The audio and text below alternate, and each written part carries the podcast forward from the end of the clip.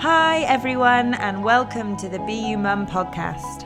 I'm Annie, mum, wife, nutritional therapist, music lover, and believer that animal print will never go out of fashion.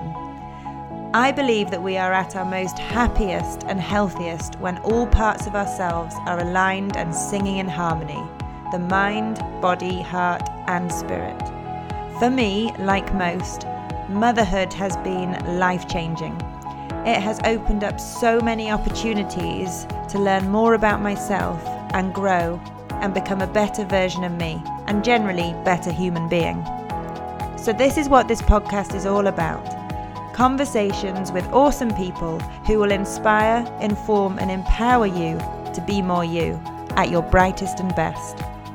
Just like health and happiness, I believe there is no one size fits all approach to motherhood. Learning to better understand, love, and be yourself is one of the greatest gifts we can give our children. So, I hope you will join me on this podcast journey of self discovery, self growth, and self love, because when we connect with ourselves and step into our personal power, our mummy magic can truly shine. So, please keep listening and remember always be more you.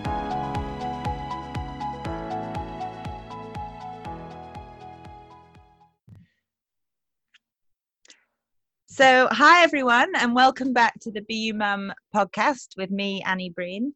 This week, I am so excited to be speaking to Anya Homer. We have been trying to sort this interview out for some time, and finally, we've got it together. So, I'm so happy about that. Anya is the baby reflux um, lady, and she is bringing clarity and um, to the confusion around baby reflux her ebook, her information on social media is incredible. She's got a large following. She shares so much useful, but also really understandable and excuse the pun, easy to digest information for parents out there around the confusion of reflux. So, we're really going to delve into that um, subject today. So, Anya, thank you so much for joining me. I am delighted to be here, Annie. As you said, we've been trying to get this together for several months now, and I'm delighted that actually one of the opportunities of the, the pandemic is that I have a much more flexible diary at home. I can say, kids, go to daddy for the moment. He's not working today. I'm going to do a podcast interview. So it's been amazing, actually. I, and I keep looking for the opportunities where I find them. Amazing. Yeah. And, and I'm actually hid away in my bedroom. Anya's hid away in her office. So if we do have any um interruptions, this is real mum life, right? Absolutely. Oh, brilliant. So, would you mind just starting off by introducing yourself and just telling us your journey to becoming the baby reflux lady? I'm sure there's um, an amazing story behind that. There is, and I will I will tell you a very much shortened version because the full version can be quite horrific, but actually is quite long. There was so many ups and downs. What I will say is that my journey to who I am today actually began when I was born. And looking back now and understanding things that happened in my relationship with my mom, with a breastfeeding relationship, with my teeth development, all of these things actually influence how I communicate with clients now. But back in 1999, I started studying engineering of all things, mechanical manufacturing engineering and maths. I worked in large blue chip companies for 14, 15 years, being a professional pattern spotter. In 2012, I graduated with a licensee in acupuncture with traditional Chinese medicine background, including nutrition, which was when my eyes really opened to what our bodies already know innately. And relying on myself and my own observations of what's going on for me as being actually true for me and to use that to inform my own decisions for myself. I continued working in the corporate world. And funnily enough the engineering background and the traditional Chinese medicine have come together really really nicely because in everything I've done, I've always, you know, looked at problems with the only question that ever matters going, what's causing this problem? What's causing this problem? And another one, what is causing the problem? And when we understand what's causing a problem, we can resolve it. So in 2013, I became a mum. I was extremely excited until my daughter was 16 hours old, at which point I felt the loneliest I've ever been in my life.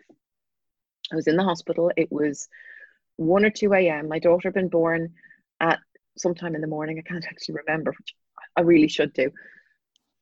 But I, my husband had treated me to one of the private rooms. You know, take some time. It was it was really nice. However, my little girl would not be out of my arms, and I would fall asleep with her in my arms. Within five minutes, I'd get a midwife coming in, gently easing her out of my hand, putting her in the little crib beside me, and five minutes later, she would wake up screaming, and I'd have to start the whole thing again my nipples were red raw. The only thing I could do to seemingly ease my my baba's screams was to feed her. So I was in constant pain. And at one stage, a midwife came into the room and asked me if I would, in the middle of the morning, go to the other end of the maternity ward to the common room because my baby screams was waking everybody else on the ward. And I should understand that these moms had given birth and they needed to rest. So that really got me in my heart going, but there's something wrong with my baby. Like, why, why is she just constantly crying? So when my husband rang at half eight the next morning, it was like, just get up here, get us out of here because nobody is listening to me and I just wanted to get home. Mm. The lack of sleep, the inability of my daughter to lay flat, the constant screaming continued for months she was six weeks old when the health visitor came round and told me that I was being too soft. I was carrying her all the time. I was making her off my own back, which I knew instinctively wasn't right. I was also desperate for help from the people I thought should know better. I was told she was colicky, that she was stubborn, and that I needed to let her cry it out and learn to sleep once I let her cry for 20 minutes before my heart literally broke and I had to get up and scoop her up.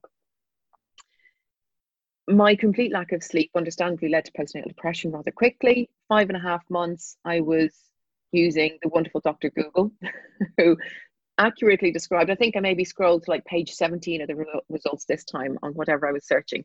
But I found an Australian website, RISA, which is amazing, risa.org, I think where they described my daughter's symptoms like nobody ever had before.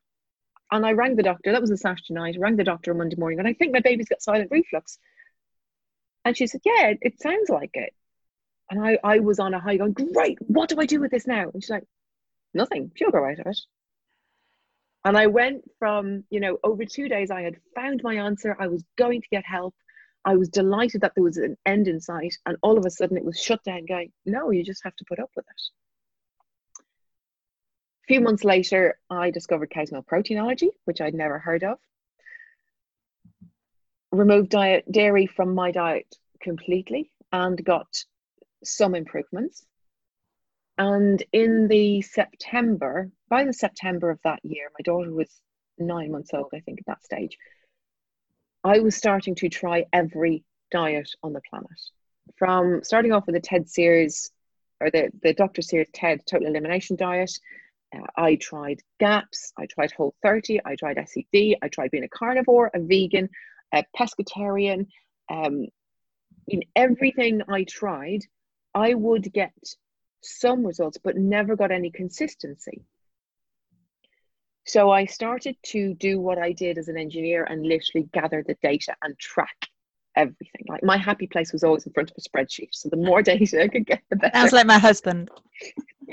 it was my happy place and in truth my i just needed to know what was going on yeah. at a deeper level to figure it out within three weeks i had identified oats apples and potatoes as being disaster zones for my daughter and i when i put them out of my diet as well as dairy i had a, a, a much improved baby but it wasn't perfect yet and I got to the stage, and I don't suggest anybody goes here because my journey is the experiment of how I got to where I am but at one stage I was eating avocado, chicken, and butternut squash. Wow. And I did that for about three weeks. I was so scared to eat anything else because I now had a baby who was happy and a baby who was sleeping. And whenever she woke up at night, it was from habit, and all she needed was a pat on the back to reassurance that mum was there and she'd go back to sleep, not an hour and a half of screaming and pain.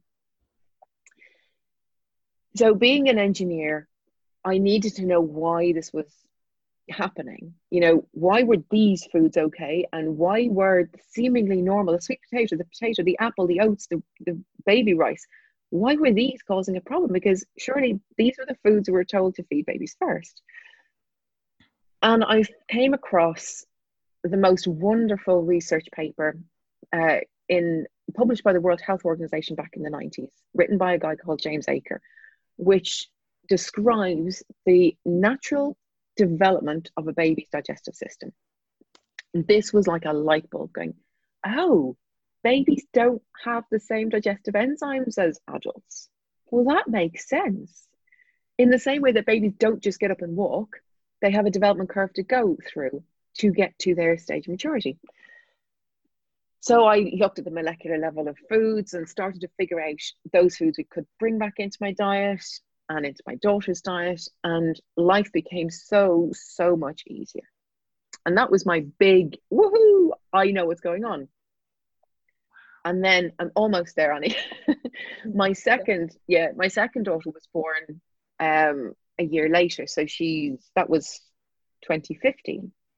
First two weeks was bliss. I had like the cleanest diet on the on the planet. I had loads of energy. The pregnancy was healthy. And then two weeks in, things started to get a bit pear shaped. By nine weeks, all hell was breaking loose. And I had no idea what was going on. Turns out uh, I had a tongue tie, which I discovered at that point, and that she had a tongue tie. And when we got that resolved, that instantly she was a different child for two days. And then things went pear shaped again. And it turns out because I hadn't been given aftercare to do for the tongue release wound and any support afterwards, the wound had stuck and it all became bad again. So we got it done a second time, which is so emotional for a mum. But I will say a tongue tie release is far more emotionally painful for a mum than it is for an infant. So much more. And after the second time, we did aftercare and we did a load of support to make sure the wound didn't stick. And I understood her allergies at the time. I understood intolerances. I had a way of trialing food in my diet that wouldn't cause all hell to break loose. And so I, I kind of got the infancy that I lost with my that I didn't experience with my first child. I had with my second daughter.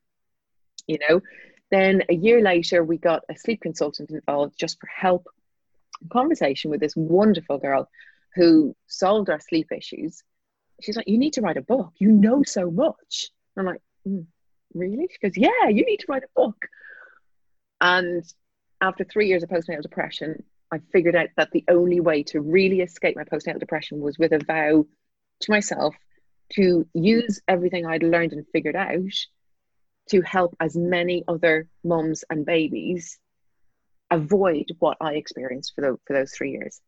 And that's how I became this baby reflux lady.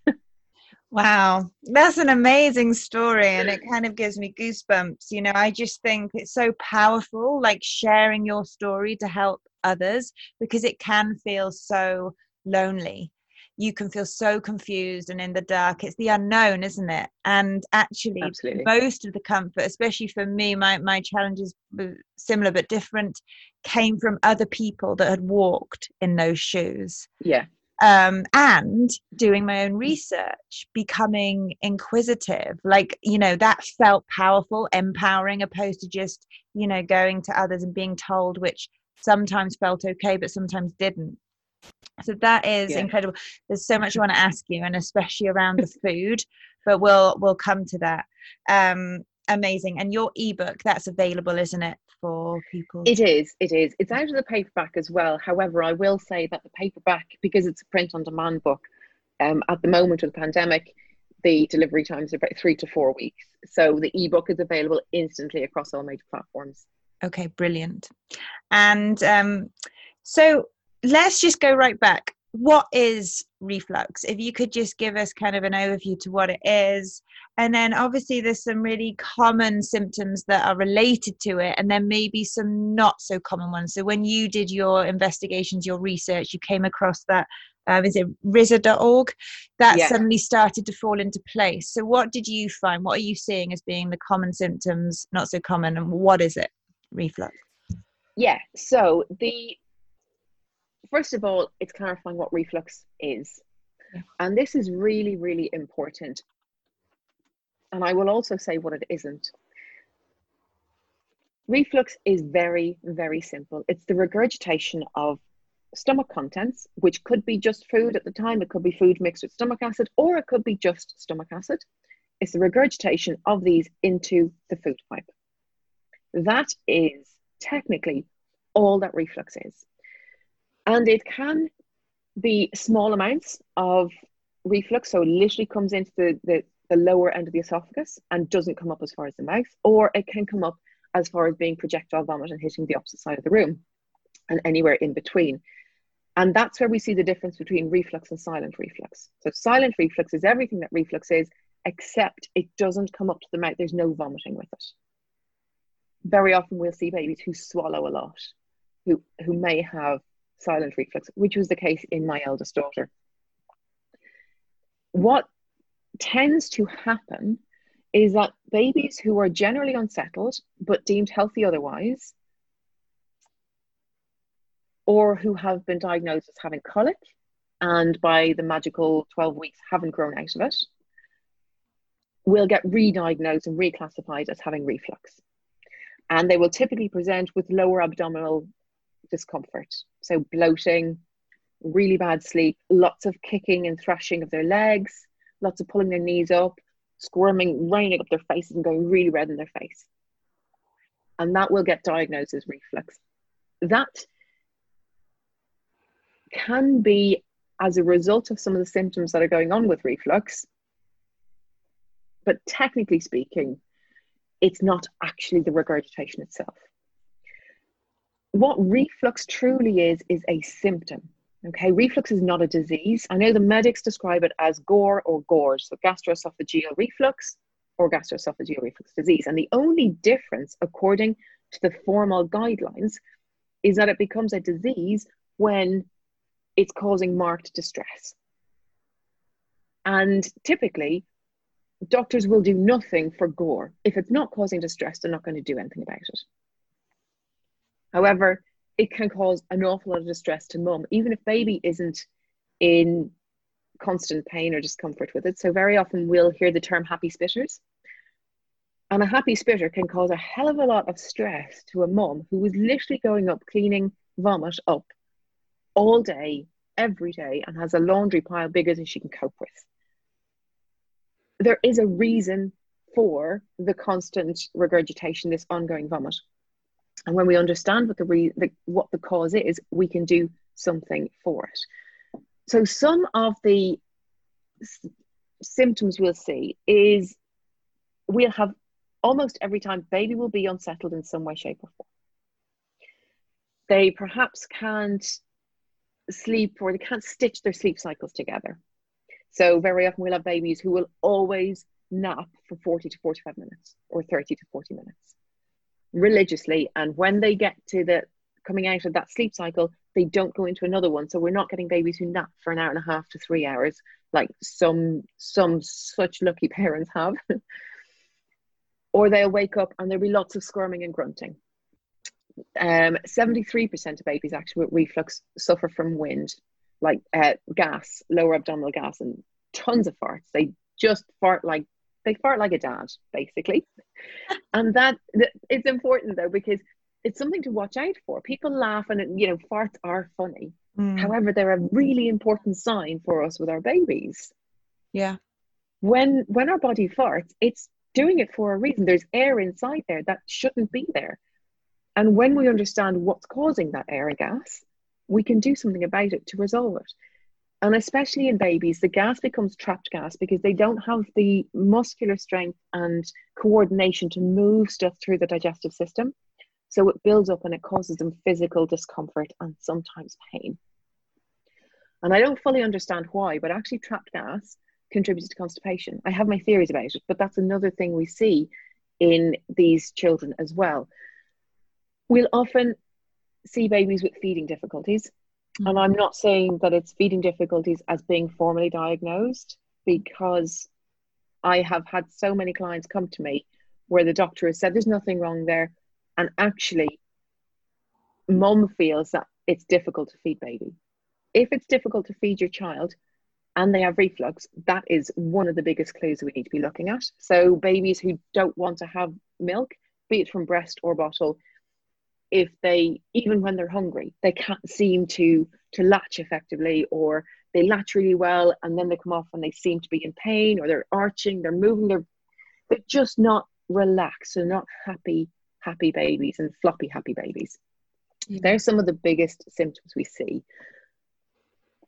Then not so common symptoms are symptoms that don't necessarily correlate directly to reflux but are so related. I mean you'll understand annie that the human body is a system of systems. Yeah. So we need to look at everything. So eczema, reflux, uh, eczema is related to reflux directly. Um, hives, urticaria, nappy rash. Um, what else have we got? We've got cold-like symptoms. So very often babies will, mum will describe their babies as having, they've got this constant cold, if they've got blocked nose, they find it difficult to breathe. That can be caused directly by reflux mm. not necessarily from an allergy. So it's a it is sometimes a sign of allergies or an intolerance, and the body's just trying to respond to that. But it can also be that there is a stomach acid coming up to the back passages behind the, the neck and throat and into the nasal passages. Mm. These passages are our body produces mucus to protect itself. Mm. And therefore, the mucus production can cause the rhinitis or the runny nose or the blocked nose or stuffiness as well. So all of these things, actually everything that's going on for a child needs to be looked at. I, I call, call it like, as parents, we're playing Sherlock Holmes. And I've got a list of over 80 different symptoms and behaviors that I look at for every child we work with. Because reflux is a symptom, it occurs with, you know, the causes are, there's about 20 different causes. Mm. And so the one size fits all approach doesn't work we need to understand exactly what's going on. And because reflux is a symptom, we need to understand it in relation to everything else that's going on for every child. Yeah. I love how you describe that because um, one of my favorite quotes when I'm talking about the gut brain connection is that the gut's not like Las Vegas. What goes on in the gut doesn't stay in the gut and essentially we're talking about the digestive system. So you're absolutely right. Like all these symptoms it can feel confusing. They're not necessarily typical gut symptoms. They can be the allergy the mucus all these different things. But it comes back to that if that's not functioning. And yeah like the, when you were just talking about the gas and constipation i was thinking that any inflammation in the gut stops the production of serotonin, which is produced in the gut, 90% of it. And that is what controls the peristaltic movement of the bowel. And I know we relate that neurotransmitter to our happy hormone, but it also moves our bowel, um, which I see a lot in testing adults and some children.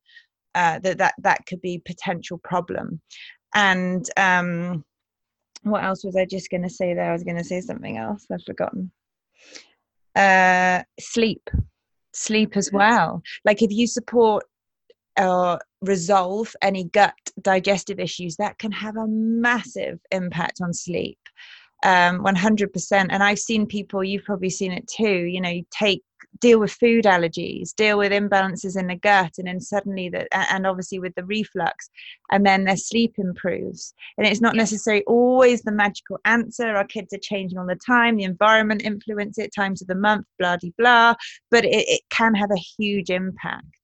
Um, and then of course sleep sleep deprivation feeds into poor gut health as well because that's when our gut and digestive system do the housekeeping so you almost have this cycle. Yeah. So, what do you see the underlying causes? I mean, this is kind of the really interesting bit, right? And you said there's yeah. loads. There's loads. There is loads. I actually did a, a post on my Instagram feed yesterday. What causes it? And I just list them. People are going, huh?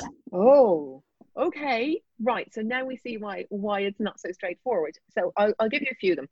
Some of these are direct causes. Some of them will be contributory causes. So things that happen that then contribute. So it's really important. This is why I say to every parent I work with, like, their babies are my clients, but actually, it's we need to understand everything that's going on. So it can start in pregnancy. It can start with mum's health and her gut health.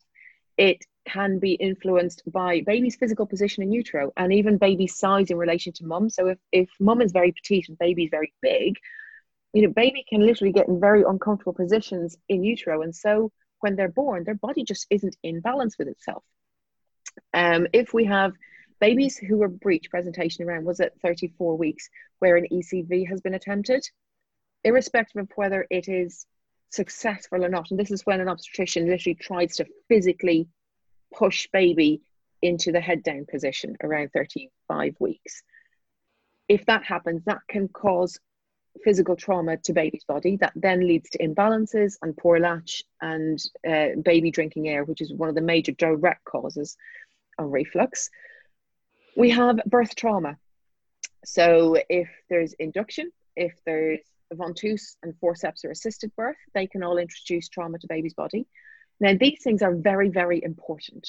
Right? Don't get me wrong. They must, you know, they're done because they support safe birth. However, we need to understand the context that it's not good enough to just leave baby after these very powerful interventions. We need to support their recovery from these as well appropriately. We have antibiotics being taken by breastfeeding mum or by baby themselves, contribute to gut health, and of course, the the naturally the natural immaturity of a baby's digestive system can contribute to reflux it can cause allergies to present so that and i say present they're not true allergies they're not something that baby's going to carry through life and I don't like the phrase of, oh, it's cow's milk protein allergy, baby will grow out of it. Mm. Baby won't grow out of it. Their digestive system will mature so that they can then digest these complex proteins and carbohydrates. So we need to get really much more clear on our language when we're talking about our bodies and how our babies grow and develop. We have poor latch, tongue tie, as I mentioned already. We've got foods that mum is eating if she's breastfeeding. We have some of the ingredients in formula uh, milks that directly impact the ability of baby's body to digest them appropriately. One of the ingredients I always tell people to steer away from is maltodextrin. I don't believe it has any place in a baby's diet. It is a highly, highly, highly reformed white powder derived from starch. It says derived from potatoes or rice, tapioca, uh, corn. However, it has a zero nutritional content. It is known to prove gastrointestinal disturbances, you know, wind, flatulence, trapped gas, pain, irritation, inflammation in the gut, and is a known allergen in its own right. As well as being a thickener, it contributes to constipation and um, yeah, it just isn't a great thing to be in a baby's body. It also knocks baby's microbiome out of, out of whack as well. We have, uh, I can't remember if I said poor latch and tongue tie as being direct causes of reflux. We have some genetics, and then we have some of the rarer but important causes of reflux as well. We've got pyloric stenosis and stomach ulcers. This is when uh, the pylorus, the, the valve between the stomach and the small intestine, clamps itself shut. That usually presents in babies between two and six weeks, more frequently in babies who are formula fed. And it is one that is absolutely vital. It's immediate microsurgery intervention that fixes it, and it's gone. However, it's really important that that uh, when we see some of the red flag symptoms that I, I teach all my students about, that we go to a doctor to check out for it as well. We've got cleft lip and palate babies who have cleft lip and palate because they cannot form a latch around their bottle. They're going to be drinking air all the time. For these babies, reflux is a, it's almost a, you're going to have this while the cleft lip and palate is unresolved until the surgery has been has been complete and many that's why many of these babies end up being tube fed for the first few months until, or maybe years, until their surgery is complete. Mm. And also, we have histamine sensitivities and small intestinal bacterial overgrowth, which is becoming more and more prevalent in older babies. So it, they don't happen in babies under about a year. But where we see babies who've been on the gastro, gastric acid suppression medications for a longer time, so these are things like omeprazole, ranitidine, famotidine, um, then pantoprazole, any of those that end in prazole, these medications then start to be the cause of the ongoing reflux rather than resolving it. Yeah. So there's a big list for you. and that's amazing. Like a few things I'll just start start with the end. I see the results of people being on proton pump inhibitors and mm. stomach acid blocking drugs later on. So we're yeah. talking about, you know, I remember when Bonnie was a baby, or you just see very, very young babies being given these acid blocking um, drugs at yes. a really young age. Mm-hmm. And essentially we need acid right yes. to break down the food it has a purpose but also to keep our gut microbiome in balance it's a communication mechanism between all of our other organs to what enzymes we need it's so important it's not just yeah. like something that comes back up and annoys us um, and it also makes me think how can a baby have too much you know the, the digestive system is it takes two years roughly and it's all individual of course to mature yeah. that that just does it's it seems like a more adult problem um and i i love how you talk through the story because I think, and I'm just speaking from my own experience, and I'm sure you can relate to this, that it's so easy to blame yourself. It's so easy to think, what have I done wrong? Like, what am I not doing right? What am I missing here? Oh my yeah. God, is this something I've done? And we kind of turn in on ourselves and we become yeah. really blaming and you know shame but actually if you look at the story and you look at it through the eyes of personal growth so even if you have been a mum before each journey each matrescence as i like to call it mm. different we have a different yeah. experience and if we're looking at as a growth journey do you know i'm not expected to know all of this but i want to learn then you can start to unpick exactly what you said like yeah. what happened at birth how was it? Imagine being that baby being like squashed up. I think about that from time to time. Yeah. they're going to need some like cranial sacral. They're going to need something yeah. when they come out. You know, that's really um, cooped up. and yeah. you think about it like that in much more compassionate way. Like, how was the birth? Like, even if it didn't quite go to plan, what did happen? What could have been the impact on you and baby? And knowing this knowing this is really empowering from what you've just described it's like all these little things it's not always just one massive thing that causes something is it it's the mm-hmm. accumulation it's the journey it's these little pieces of the puzzle yeah but they're absolutely also, as that they're also the answers the answers you yeah. hold the answers you know tr- trust yourself and get the appropriate help like going to yourself um, yeah. I will say, Annie, I love the I love the puzzle analogy, and I I used this actually last week because reflux really is a bit like a puzzle. Like reflux might be the little pink piece you get, but when you look at the picture, there's three places pink is on the jigsaw. And when you start to understand other symptoms that are going on in other parts of the story that happen, you go, ah, this piece has now got pink and blue. So these go together. This one's got pink and blue and a little bit of green. So I now know that that goes in the bottom left hand corner of the puzzle. But it's only when you start to look at reflux with all of the other things that are going on with it. Yeah. Yeah, absolutely. And health is one big, you know, kind of messy but beautiful picture. We're all different. There's no one size fits all.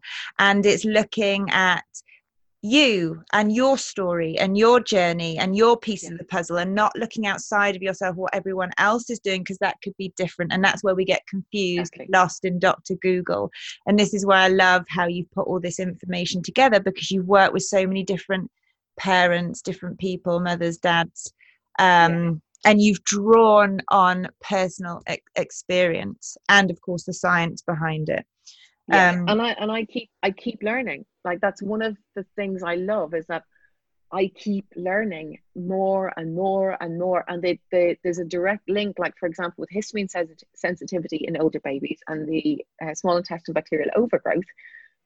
We discovered these a year and a half ago through working with clients, going, well, what happened? And it was again going, we're missing something of the story here. If it's not the obvious ones, what is it what is it what is it and i remember working with a client and she said to me my baby was happiest when we went on holidays i said well what happened like, oh well doctor gave us piriton I was like, Piriton's an antihistamine. So how did that affect their reflux? Mm. We started to put it together, and actually, turns out this little guy had a histamine sensitivity. I don't like using the words histamine allergy, histamine intolerance, because it's not.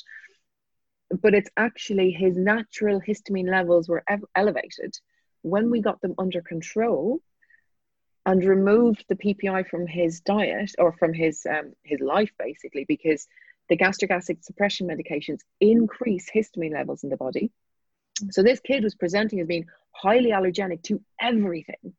And all the doctor was doing was increasing the medication, which was in turn increasing the allergy response he was having. Mm. We removed all these when we understood the puzzle.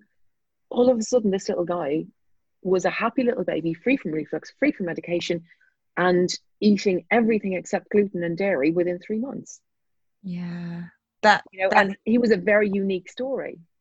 That's amazing to hear. And um and with the histamine i mean antihistamines block stomach acid as well. So you kind of have this um yeah perpetuating cycle you can see how things get worse and i'm a i'm a big um, fan of histamine i talk about histamine a lot but i think we relate it to allergy don't we but actually it's it's a neurotransmitter we need it it helps protect us it's part of the immune system but a so lot important. of people yeah genetically can't don't have the enzymes to break it down some people eat too many histaminic foods which yeah. build up and some people can't clear it from the body.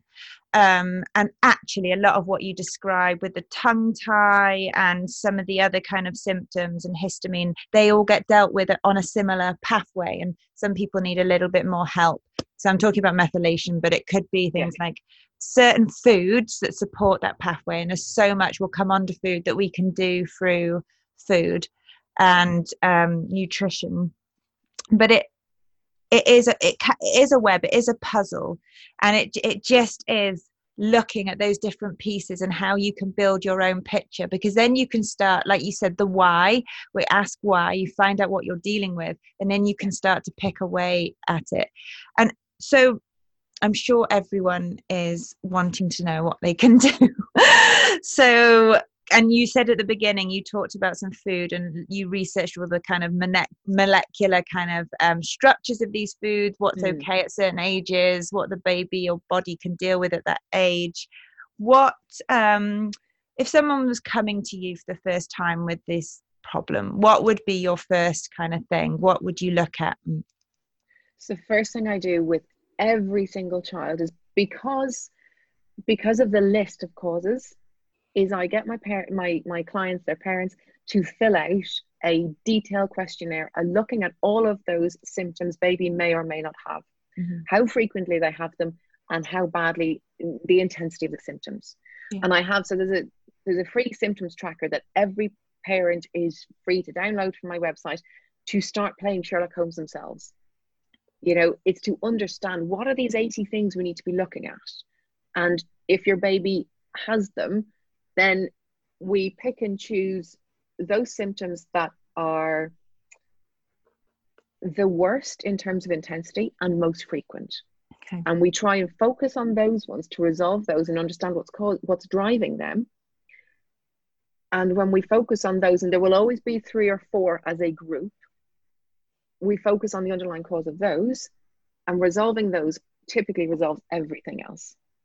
Amazing. because we understand the relationship. But the the underlying cause is always to first of all take a step back. And I know parents go, I want to change it now. It's like, no, we, we have to understand what we're going to change because it's not a one size fits all.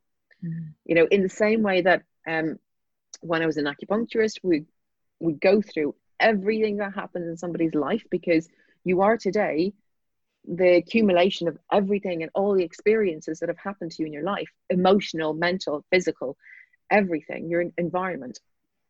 So we have to really understand where you are as a person and where your baby is as a person, individual first, and then take the appropriate action. For some babies, it will be food related. Other babies will have a more mature development, uh, mm. digestive development than others. It's a curve in the same way that it, some babies will walk at nine months, others might not bother until they're 19 months. Mm. That range is normal. Mm. You know, it's not on day like the day your baby turns six months, they must be able to eat everything from your plate. the truth is, a baby doesn't go from being able to thrive on a liquid only diet to suddenly having the ability to eat and digest every food on the planet.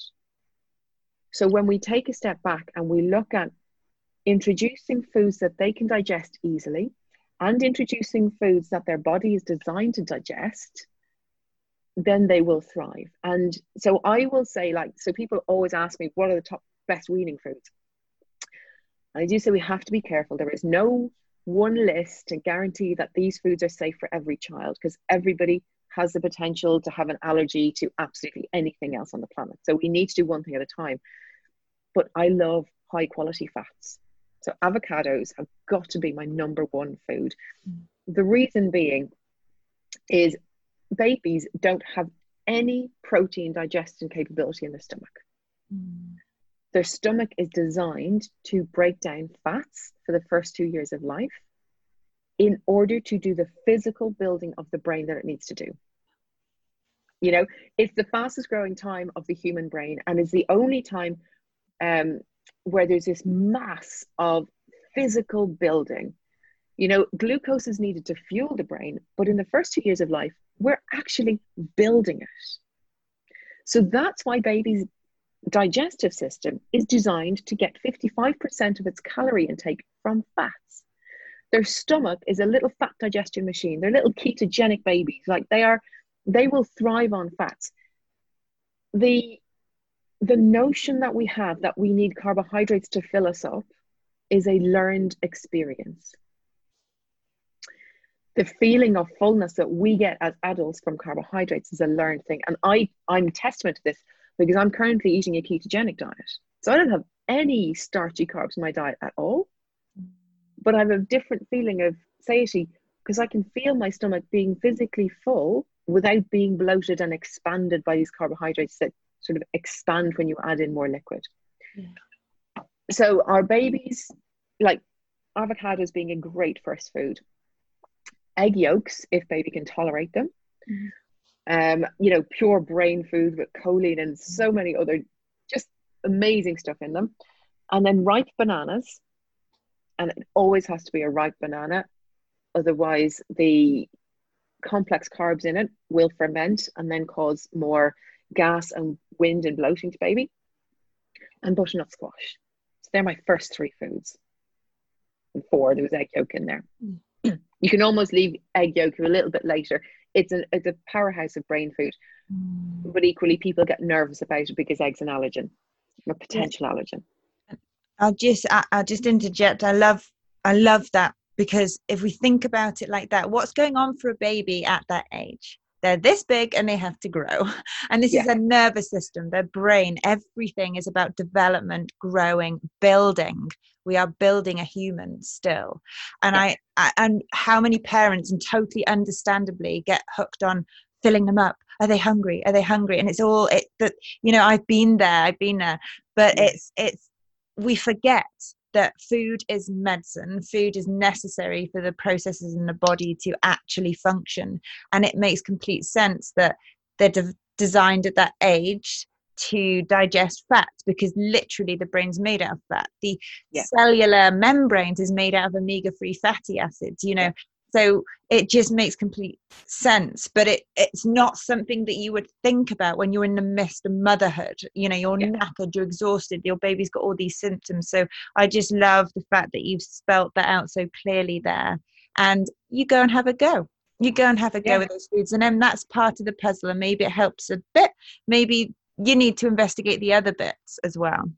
Yeah, I will say one of the things people uh, will come back to me and say my baby has can't they have a bad reaction to avocado. Two things with avocados: if they if baby has like of experiences constipation, or has what parents like to call Play-Doh poo, it's generally because they're on a gastric acid suppression medication and their stomach acid is now not breaking down the fats to allow the body to use them effectively. And this, I mean, that's so important for the actual development of children. And this has not been researched at all, which I think is a crime against babies. You know, the impact on reduced stomach acid. Um, so that would be one reason why babies can't digest avocados. If we see babies having a rash response, then we need to have a little bit of a look and awareness about their histamine levels. Again, this might occur in babies who are on the gastric, those medications, those reflux medications first, just because it is, it's increasing and elevating that histamine levels that I, we already spoke about in the body a few minutes ago. When we're talking about things like butternut squash, like I know so many parents are told sweet potato as one of the best first foods. And I disagree. So, the reason that some babies just can't digest complex carbohydrates, such as a sweet potato, that is given and recommended as a first food, is because they don't have this pancreatic amylase being produced. Our babies have their their milk teeth is the sign that we can use as parents as the external gauge of their digestive maturity. And typically, when babies have older milk teeth, around two to two and a half years old, this is when their body is at its highest level of pancreatic amylase production, and therefore they're able to digest these complex carbohydrates. Now, before they're able to digest them, the big issues we see is that babies typically get really, really uncomfortable sleep like we'll have babies who are rolling around the cot all night. They move around the cot. Parents will describe them as like running laps of the cot at night. They can't lie still. They can't sleep restfully. And that is just because this ongoing digestive discomfort for them.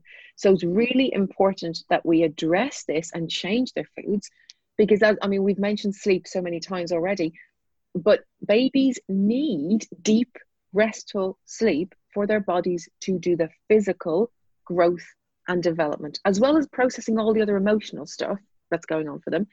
Even for the physical growth and development for their body, they need to be able to have proper, deep, restful sleep. And this is why the foods that we allow babies to have in the first instance should be foods their bodies can digest. Mm-hmm. Rather than, so, you know, when it comes to people asking baby led weaning or purees, I really don't have a preference. I love the concept of baby led weaning, where we let baby take the lead on how they eat, on learning to hold foods and all the sensory development, and letting baby take the lead on how much they eat. But not necessarily giving baby a choice of everything that's on the table, because what parents can digest versus what their children can di- digest are two very different things. Yeah, yeah. Um, and that's so interesting you say that because I think generally, you know, um, we're a bit carb crazy. like, yeah. you know, we, we are. And I think um, all foods, you know, I'm all about promoting a balanced diet, not cutting food groups out. But I do think generally we eat a few too many carbohydrates and there's reasons behind that. And sometimes that behavior can then be kind of projected outwards to our families. It's just natural.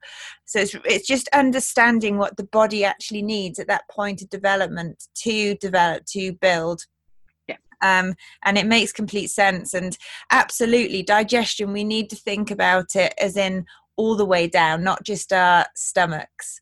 And it's amazing actually the more if i'd learned to chew my food how many years ago i wouldn't be in half the digestive problems that i'm in. And it's because literally the act of chewing does like you said release those enzymes. It's called yeah. biotagging i think.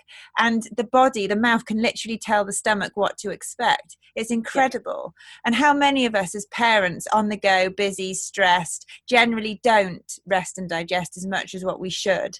Um, so yeah that's really really interesting and and the fact that the microbiome we've talked about the bugs that mm. kind of reside in our gut start in the mouth the oral microbiome is a very good indicator to what's going on further down so yeah i love that and then um so you've talked about food and you've talked about those main foods. Can people find this like on your page and stuff if they want to, and obviously the ebook if they just want to explore that a little bit more? Yeah, so the the ebook has the starter of it. I've created a reflux free baby weaning or a food course. The weaning course is for for kids starting foods. The food course is for those already established on meals where they have that really discomfortable sleep and, and solids that make things worse rather than making them better. I don't publish a list of safe foods because there is no one size fits all, mm. and we can't guarantee that all foods will be safe for all babies. Yeah. What I teach is the process yeah. of introducing food slowly, of teaching parents what signs to be looking for, you know, what constitutes a flare up, how do you introduce food safely? Mm-hmm. If you see a flare up happening, what do you do and where do you rein it in? And what's the impact of teething and how do we go through teething managing with solids? You know, and, and actually looking at everything and giving so it's a six week course, but actually the foods are grouped. I've grouped pretty much all the major foods you can get into seven stages that cover six months right up to two and a half years as your process of these are the types of foods you should be introducing in these in this development range wow but over the six pe- yeah over the six weeks i really want to teach people the process so that mums are completely confident in their food choices for their baby and they know when to say you know me and my mother going no beef for my daughter please. What do you mean no beef? No beef. Don't put beef on her plate. She can't digest it. And my mother would go oh don't be silly. Of course she can. But I had the confidence to say, Mum, do not put that on her plate, or you will not be babysitting her ever again. Yeah. You know, and I had the strength of character to do that because I was so confident with the process. I knew the process and the structure I had around my daughter's food worked for us. And when we stepped outside it, um, I like I knew what foods I could try simply by looking at them going, yeah, we could try mango, or I'm not going near that one for the moment because I don't want three nights of sleeplessness. That, you know, and it's not a rigid system. Yeah. The process and the confidence then allows parents to choose, if that makes sense. Absolutely. And having that clarity brings confidence. Having that confidence yeah. allows you to communicate with others um, about the dietary needs. And you're just you know you say it exactly as it is there's no kind of um you're not worried about it or causing anyone any kind of bother you're just i think that's amazing there's two questions i want to ask breastfeeding yeah. because i see this a lot that mums get so worried that they're passing something to their kid their kid is reacting and they stop breastfeeding early and elimination diets for mum what are your thoughts around that and changing mum's diet and i know you've covered so much but yeah. yeah. Yeah. So breastfeeding is magical if you can do it. If breastfeeding is difficult, there is something going on for your baby that once it's resolved, it can make it easier. So if breastfeeding is difficult, if you can't do it, if baby isn't able to release milk, if there's a, a you know, if your letdown is too fast and it's your baby's not able to cope with it, these are all signs that there's something going on for baby that we can address and resolve because breastfeeding should be easy. It should be easy. And I understand there are lots and lots of reasons that moms can and cannot breastfeed. So there isn't, you know, it's not about being judgmental, it's about understanding what's going on. Breast milk does not cause reflux. It never has, it never will. What can contribute to reflux is something in the breast milk.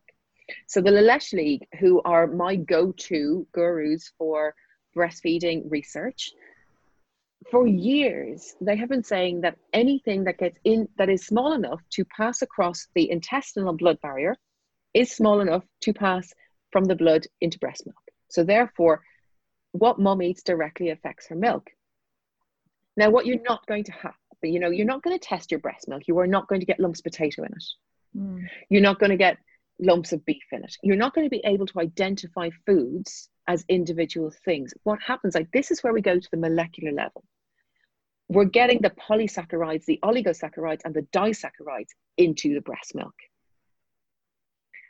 And we're getting complex amino acids into the breast milk. And these are the elements that baby then can't digest because they're still too complex for their digestive system yeah so it's, the proteins isn't it anya it's the it's the proteins for exactly the reason you've described that they don't have the enzymes the capability the equipment if you like to deal with that and as they get older and they're digestive system matures, they will be able to handle that. But it's these little yeah. proteins that pass through that intestinal barrier that then can also get into the breast milk. Yeah. And what we do see, what I am seeing and saw seen for years, is that the complex carbohydrates can do a similar thing. Mm-hmm. So the proteins are the ones that drive allergy responses. Mm-hmm.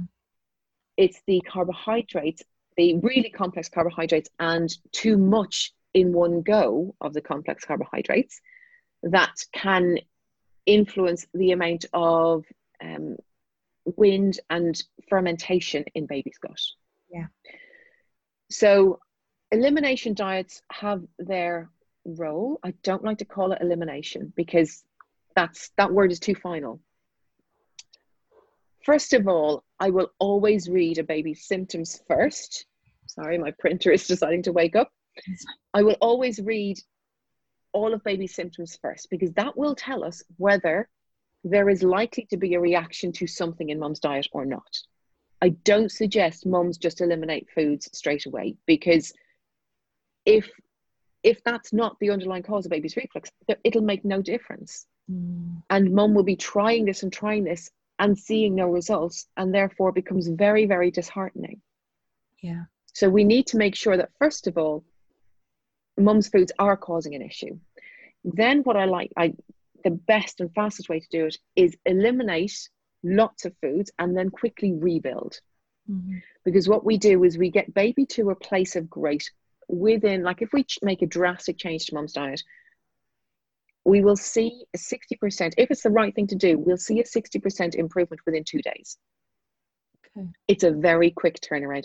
And then we start to rebuild mum's diet paying attention to the foods that cause a problem to baby and go right we now know that that one caused an issue park that like for example beef we know that caused an issue park it or duck you know one of the complex proteins and we build up mom's diet over a period of three to four weeks so that it's not an ongoing really restrictive diet does that make sense yeah no it really does it really does and um, I don't really like elimination. Mm-hmm. I just think they're too complicated. And, you know, I think to describe it like that, absolutely. Take, strip it back, add it in. You know, I, I just think keeping it really, really simple, but you're absolutely, it's looking at it in that bigger picture as, yeah. as well. And so often I do see that kind of disheartened, they take everything out, nothing changes, and then they stop breastfeeding. And then, you know, and, and, and that can just, yeah, be really, really kind of distressing because it's almost like the power's taken away it wasn't your choice but you had to you felt you had to do it so um yeah absolutely and of course the carbohydrates the complex carbohydrates you were talking about is mm-hmm. this your fodmaps? Carbohydrate your oligosaccharides are they different? It does again it doesn't fit straight into fodmap okay. It's just so people can understand a little bit about these carbohydrates. Yeah. It's it's most things that if we see as a mum, if we think they're a carbohydrate, mm-hmm.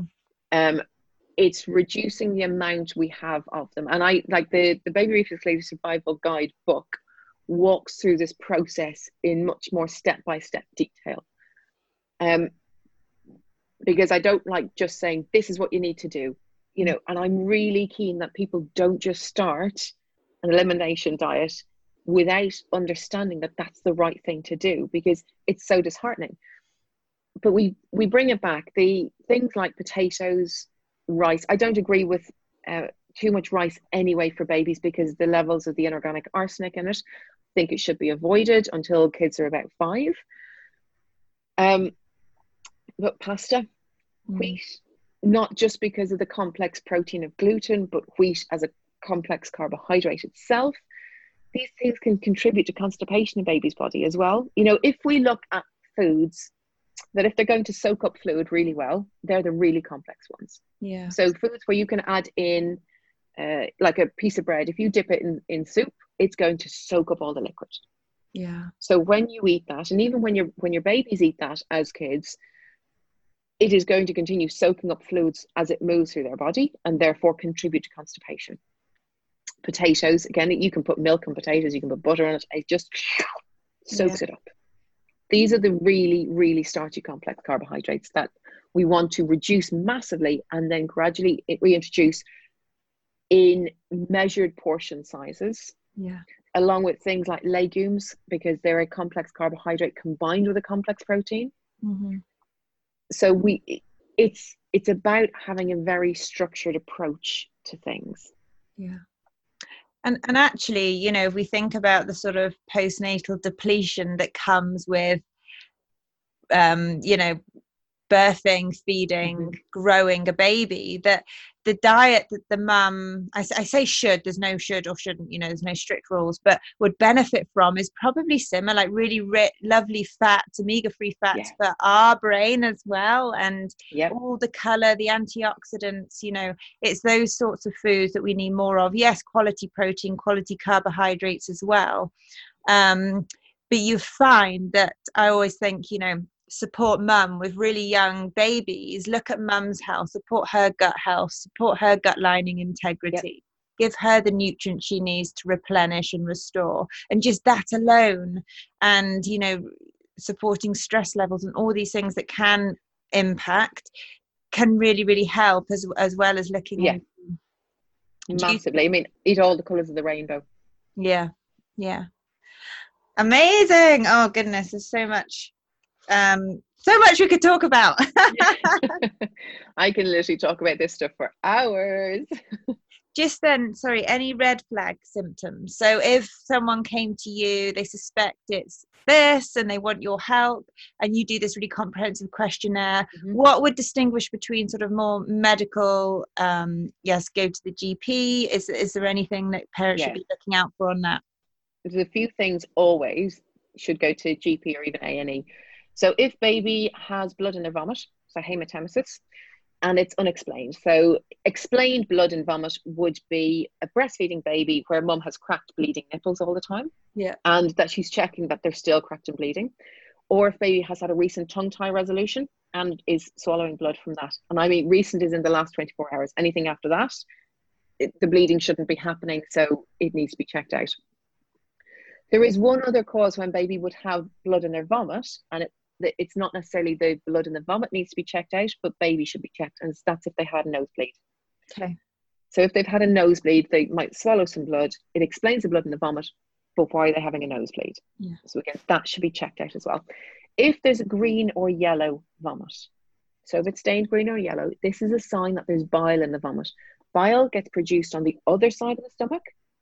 So if there's bile coming back into the stomach and then getting vomited out, we need to understand is there a potential in, intestinal blockage? It may be that actually the formula baby's on is reacting with their stomach acid and causing that color. It may be that there's bile there. And it, if there's bile there, it needs to be checked out. So these things are better safe than sorry. And, you know, doctors are absolutely phenomenal when we go to them with specific questions. They're never going to turn away a parent who was worried about their baby for a specific reason.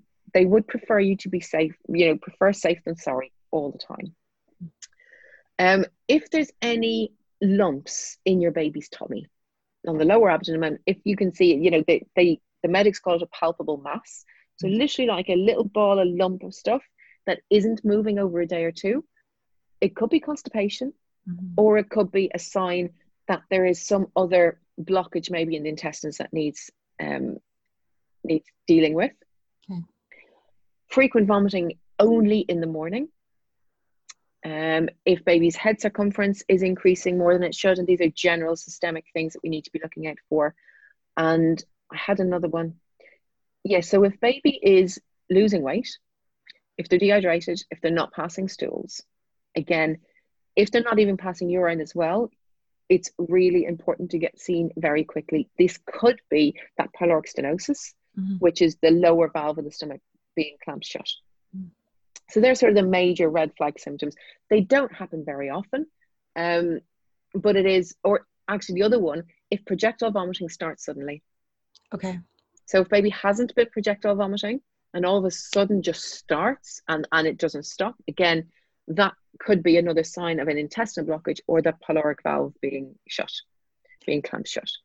And blood in stool as yeah.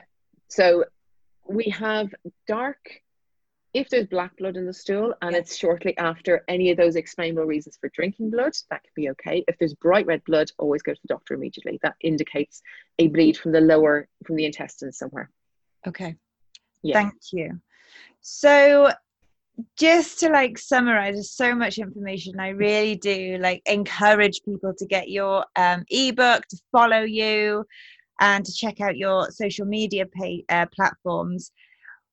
Is there anything like some salient points you just want to summarize on? Um, I, i'll just say that in your ebook there's so much information about supporting both mum and dad and dad's journey mum's journey the how it impacts the relationship. It really is incredibly holistic. You know it looks it ta- you take into consideration everything which is really amazing.